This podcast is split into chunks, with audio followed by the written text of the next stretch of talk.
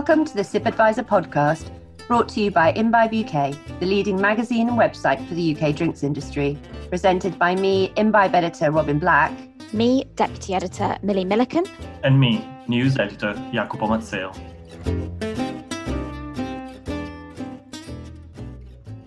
Welcome to a special episode of SIP Advisor podcast. This is Imbibe news editor Jacopo Mazzeo, and on this episode we'll be talking about natural wine.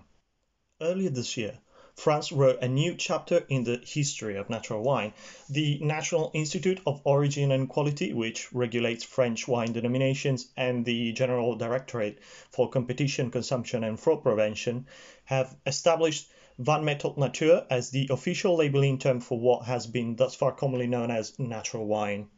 The new term is the result of a charter proposed by the French Union for the Defense of Natural Wines uh, which is an association of wine growers convinced that the term natural wine is often being improperly used. Indeed, both fans and detractors of natural wine have often highlighted that the lack of any official certification has always represented an issue. Now, the new Vin Méthode Nature Charter features 12 rules uh, that producers need to abide by to be allowed to use the term on their labels. Among these, Grapes must be certified organic and hand harvested, and wine growers can't use additives, no traumatic techniques such as reverse osmosis, and need to ferment with indigenous yeast. The final wine should contain a maximum of 30 milligrams per liter of SO2. For now, the labeling is only at play in France, but the Union for the Defense of Natural Wines aims to expand its scope to the entire European continent and perhaps beyond. To understand what implications uh, this development could have on the natural wine movement and on the market, we asked some of the world's leading experts on the subject. First up is Jacques Roger. He's a Loire Valley winemaker and founder of the Union for the Defense of Natural Wines, which is the association behind the Vin Méthode Nature certification. Jacques unfortunately cannot speak English, so we have translated his answers and asked one of our Imbibe team members to read them out for you.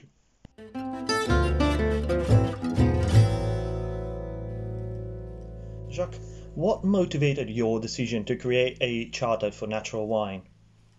Following the success of natural wine with wine drinkers, we noticed that some unscrupulous producers and distributors supplied beverages that were actually very far from natural, using synthetic chemistry to take commercial advantage of the natural wine trend. That's why we wanted to formalise a definition of natural wine for the benefit of consumers so that the wines labelled as such were genuine natural wines. How did you come up with the 12 criteria and agree on them? First of all, I want to say that this definition isn't new, and we don't claim we came up with it. It was commonly agreed for 20 years by most players in the world of natural wine. Simply, it wasn't legally recognised. Following a conference that we, the Union for the Defence of Natural Wines, organised in Paris at La Belle Bellevilloise to discuss necessity to define natural wine, we came to the conclusion that winemakers' engagement was essential to formalise this pre existing definition, so that's exactly what we set out to do, working in small groups. Do you plan to expand the scope of the Union to other countries? Other countries, including Switzerland, Chile, and Spain, have already drawn inspiration from our Charter, and we would love to see an international federation emerge. The charter allows for a maximum of 30 milligrams per liter of SO2 in the bottled wine. How is it possible to know when and how much sulfite has been added?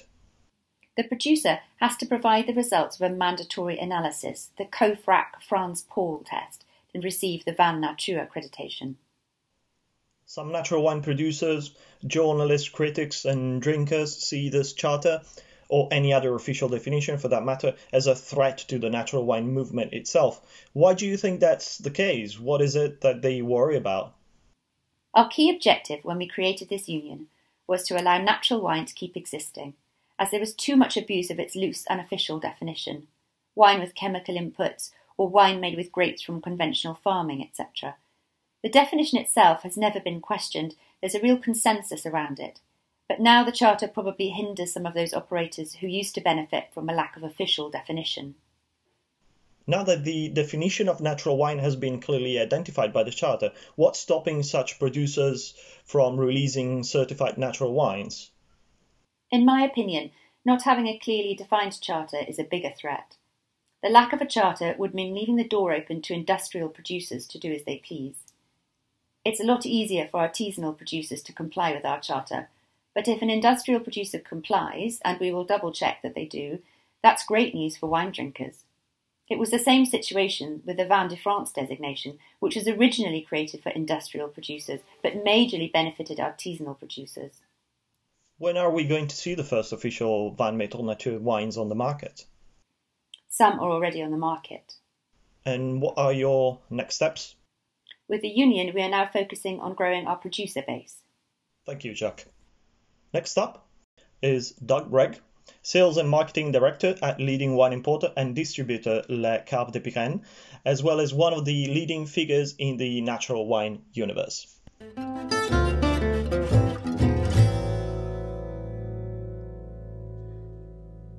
Hello, how are you doing? Hi, I'm okay. How are you? I'm all right, thanks. Thanks again for uh, agreeing to take part in this. What's your take on the new uh, French natural wine certification?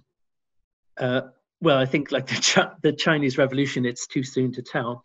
Um, but um, I mean, I'm inherently, uh, and this is more of an emotional thing, uh, against any sort of classification for natural wines because for me, the whole thing is that these are growers who are working, who are individuals, who are working in their own particular way, have been working their own way, and then to have it codified by a, a, a body that certifies appellation when not even the, the appellations are particularly coherently you know strategized i think is is is a bit silly. I mean having said that i do understand the point behind it. I do understand that people are are a bit curious about what natural wine is and they want some parameters.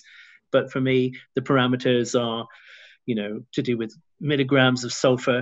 It's not what natural wine is all about. It's a more holistic uh, way of looking at the winemaking process. So I think as soon as also as soon as bureaucratic bodies get involved in things, um, I'm a bit suspicious of the, of the motivation behind it. Is it to try to control to try to control a movement which is by its very definition amorphous?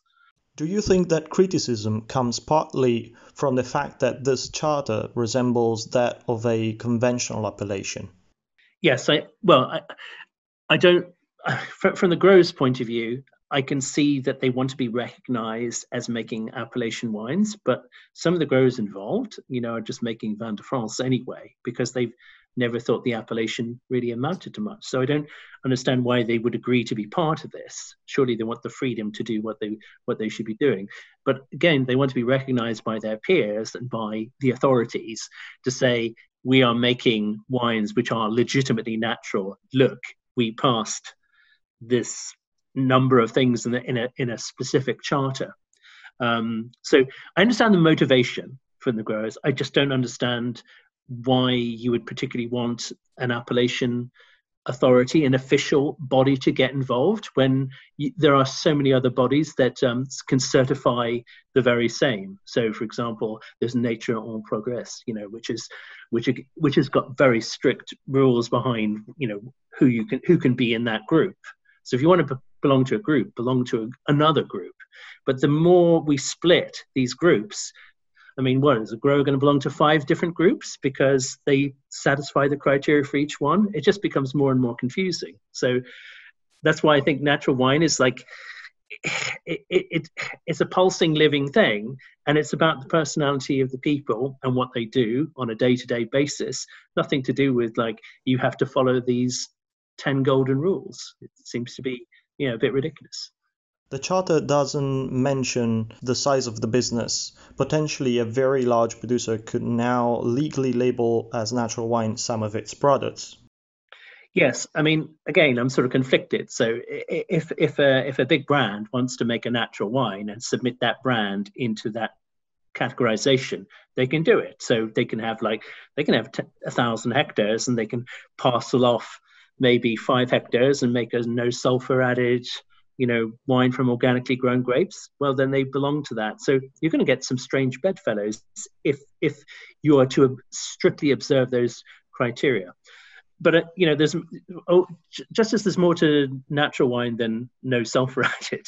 It to me, it's all about the spirit of the endeavor. So you know, uh, it's small scale farming, for me, uh, it's a it's a way of life. Uh, you know that that these growers observe. That's that's part and parcel of it. But I don't see it as as part of the of the charter.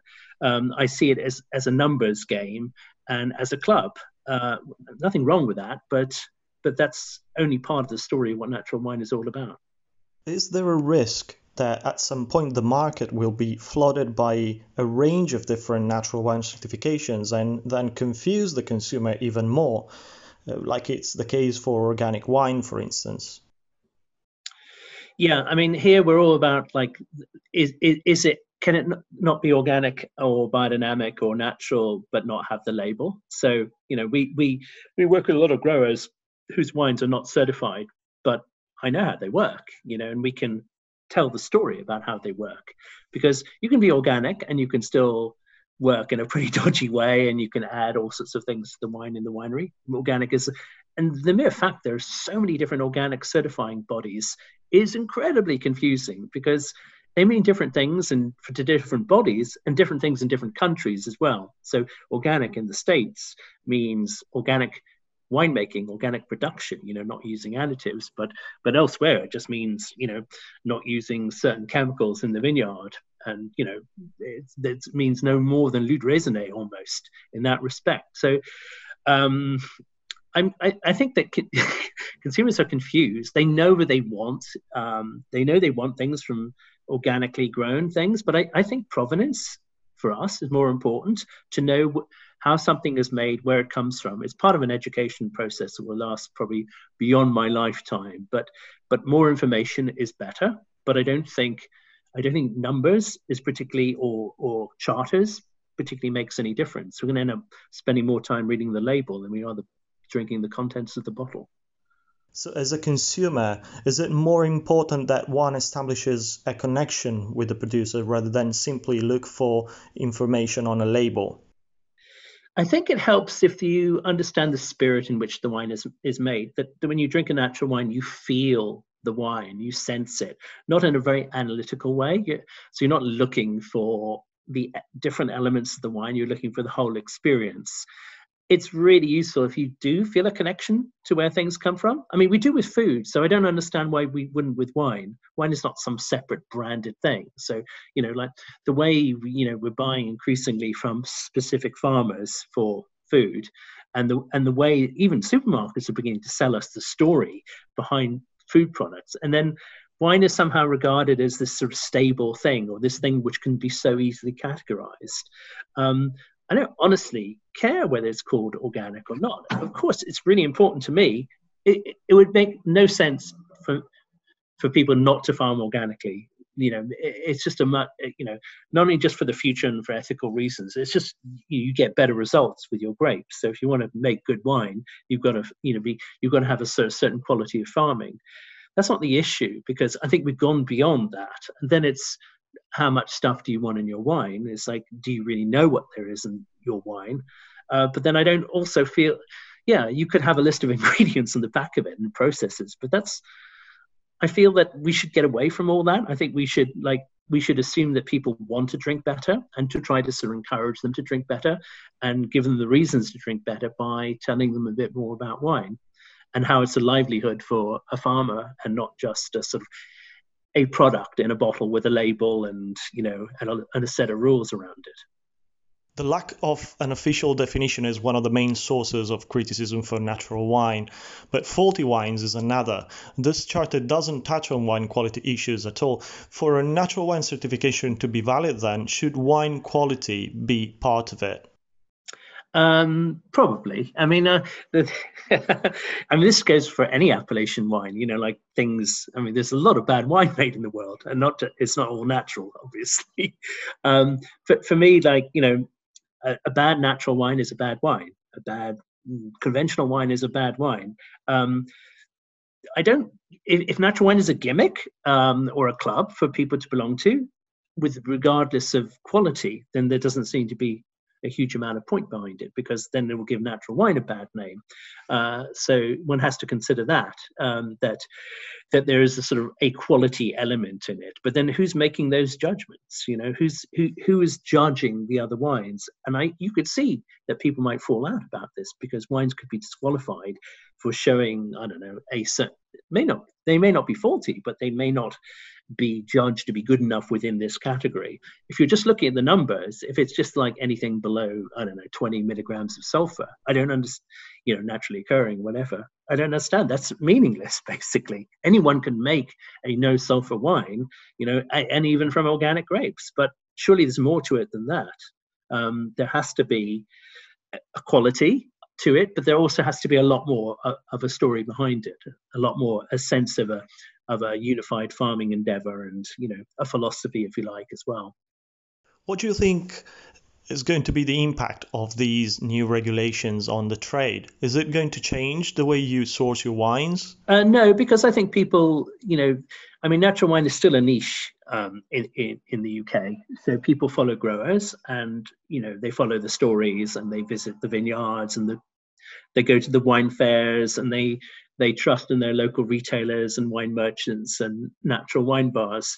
So just because someone plasters something on the front of the back of the label doesn't doesn't really matter. I mean, I you know we have we we have growers who put no information on their labels and they're still cult.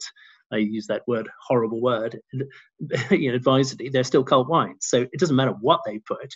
You know, whether they went from appellation Pouilly-Fumé like Alexandre Bain to Vin de France. Still, Alexandre Bain we're buying. We were never buying Pouilly-Fumé. Um, again, I don't think it'll. It may help for supermarkets to buy these wines because there'll be supermarkets the ones who are looking for something very specific, like a, a catch-all definition. But for natural wine importers and wine bars, wine shops, and even the customers who are drinking it already, the drinkers, I don't think it's going to make any difference. Just like knowing something, for example, there's already like AAA in Italy. It's great, you know. Like these are these are the these were the forerunners of the Vin Nature thing in, France, but they were in Italy, and a AAA estate does it all the right way. But do I think it sells more wine because it is AAA status? To certain people, probably they they regard it as a badge of honor, but it's not so important for us. It's always the wine and the grower. Great. Thanks, Doug. Thanks very much for your time. Our third and last interview for this Natural Wine special is with Alice Feiring, American journalist and author, widely known as an advocate for natural wine. First of all, I would like to know what was your reaction when you heard of the new French natural wine charter? I heard first heard about it, um, good for them. I mean, I understand where it comes from. You know, the anger about having to destroy wine that Sébastien had to do. Obviously, some some action needs to be taken. So this kind of um, action by the government uh, doesn't continue to go on. Uh, so I was glad something was being done about that. I was glad that there were really good people behind it. However, how effective it's going to be, I don't know. You know, I hope I hope it does some good. So is this just a French reaction to a French problem? Is criticism simply originating from importing countries that clearly see the issue from a different perspective? Yeah, yeah, and I, it's um, a lot of the commentary that I've seen has missed the point. It's like some people are saying it's not in the spirit of uh, natural wine, which is, you know, it's like they're just reacting to the notion of certification and not understanding why and why people thought it was needed. And it's extremely short sighted. Um, Wine Spectator actually had probably one of the best articles about it. Um, that Susan Suzanne Mustacich did. Um, but yeah, it's definitely. I don't understand why it's getting so much attention internationally. I think it's because it's the first time a greater organization, the INAO, had recognized that there was something as natural wine. That is the only thing about this that's worthy of international attention because government has not no government has really acknowledged actually except georgian government has acknowledged that there is something called natural wine so a lot of the stories i think are just irrelevant. What makes it so difficult and tricky to regulate natural wine? Only because there are certain rules it seems like an anarchistic movement but also most people who started making natural wine are really not people who want to be certified not want to be um, governed by actually silly silly rules that's going to tell people what a wine should taste like. That is outside of you know um, the nature of what natural wine is. But so that's one thing that's an emotional anarchistic thing. But the other important part is that there's so many variables. And when we started talking about natural wine even 10 years ago natural wine is an ideal, not necessarily a rule book. So there are variables in nature. So in 2018, there are people who live their life completely naturally, who have, you know, like compostable toilets in their in their home and you know everything is completely you know by the the green rule book of how they want to live and it's not by anybody else's rule book it's just internally they are natural people they make natural wine. And in 2018 a lot of these people had to yeast their wine for the first time because nature just did not work and they couldn't afford to lose it. So i don't know what do you do then? You know what do you do then? I'm not i'm not naming names here. I know several names that would shock people and are completely paragons of the natural wine movement. We need to live in a culture where those people are not terrified of saying that they yeasted their wines. As long as natural wine is an ideal where you, this is the way I live my life, this is what is supposed to happen, but if it doesn't, they're not blackballed. As when you have rules, that's what happens. When natural wine is a philosophy, then you are not smacked on your knuckles if something goes wrong. And you know, what if you have to filter? Sometimes you do. If you know you have a lot of rot, you've got to. Actually, small filtration is allowed by the new laws. So, um, or the new regulations. But anyway, so that's why one thing it's really, really hard to. There's so many variables that that's why it's really hard to play by a rule book. So, according to um, the um, was it like Vin Méthode Nature, basically you have to reapply every year because they know that this happens. But i don't know what, what will happen to that one person if they have the regulation and then they drop it one year. I don't know. It's really just be- best to have complete transparency. What are the potential drawbacks of this new charter? Things like the size of the producer or quality control? I don't i personally i don't see anything wrong with if you're a if you are a large landholder and you have five hectares that is just designated to making your natural wine, I think, I mean, honestly, I mean, it means that those five hectares are being cared for in a different way and being made in a different way. Um, and I know that a large part of the impetus for doing this is to prevent the fakery of large manufacturers of, of wine of wine people. So like a large, um, huge domains who are making wine, supermarket natural wines, and using the word nature or natural. And so this was done to try to stop that specifically. So if they play by all these rules, really there's no reason if it's, you know, if it's hand picked, if it's um, natural yeast, no filtration, blah, blah, blah, blah, blah, really. I think that there needs to be something that it really needs to be separated from the other brand because then it's like the other things are assumed it's natural by association, and that's a big problem. Can this new natural wine charter be beneficial to the movement? Well, I think that one thing that it will do is that it might uh, it might accelerate something on the EU on the, to have a more broad um, list of regulations and protections by the EU? Perhaps. And I do think it is of value to the consumer. Every time, like last night, I was doing an event on Zoom for like like 55 people, and they're like, "Well, how can we tell?" Everybody wants to know. Like, not everybody is geeking out and doing their research and finding out and visiting, and so that certainly not everybody. They want to be able to go into shop and trust it. So if they see the label, you know, especially the, you know, wine by nature, no sulfites added, no matter what it tastes like, they know they're getting a natural wine. So you're expecting to see more certifications or even the birth of a European charter?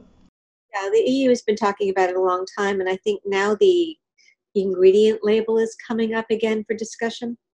Uh, so one one or the other will happen, either in an ingredient or at some point. Look, there's so many people making natural wine now that there's no way the EU is a governing board and there's no way that it's going to escape. When you're grassroots, when you're tiny, you can go underneath the radar. But right now, natural wine is so big so there's one other thing. It might get so big and it just might so it may become irrelevant. It may just become irrelevant because the impact of natural wine on the rest of the world will be so huge about winemaking that maybe it's just going to be considered wine. And so maybe there will be specific label for wines that have absolutely no sulfite and then maybe that will be considered truly the only natural wine and the rest will just be wine. Okay. Uh, thank you very much for your time.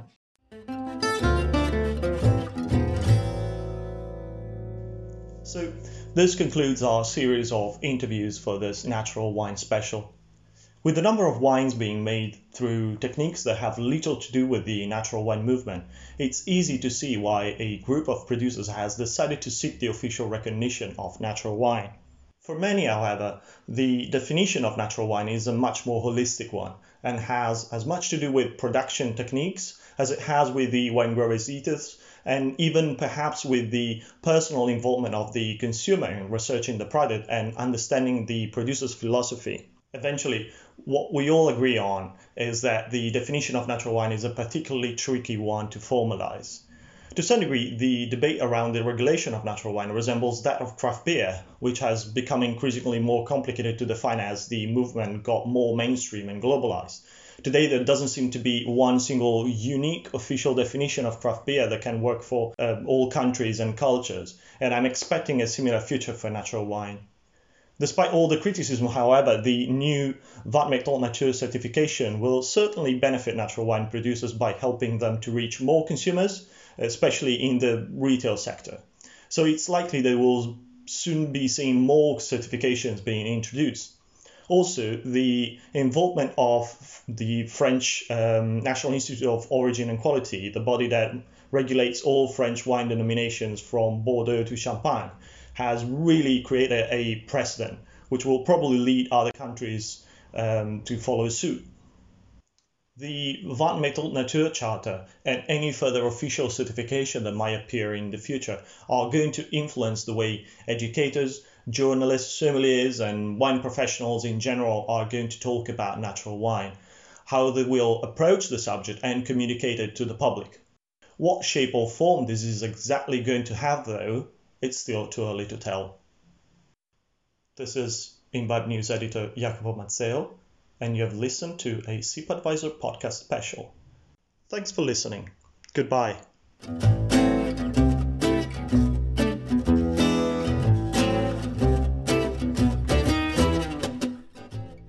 For listening to the SIP Advisor podcast, brought to you by Imbibe UK, the leading magazine and website for the UK drinks industry. If you like the podcast, don't forget to subscribe and help your colleagues and friends discover the show by sharing and writing a review. You'll find more relevant content on our website at imbibe.com, where you can also sign up for a free copy of our quarterly print magazine and weekly newsletter. And please follow us on social media at Imbibe UK. And if you wish to get in touch, send us some feedback, comments, or ideas, you can reach us on podcast at imbibe.com.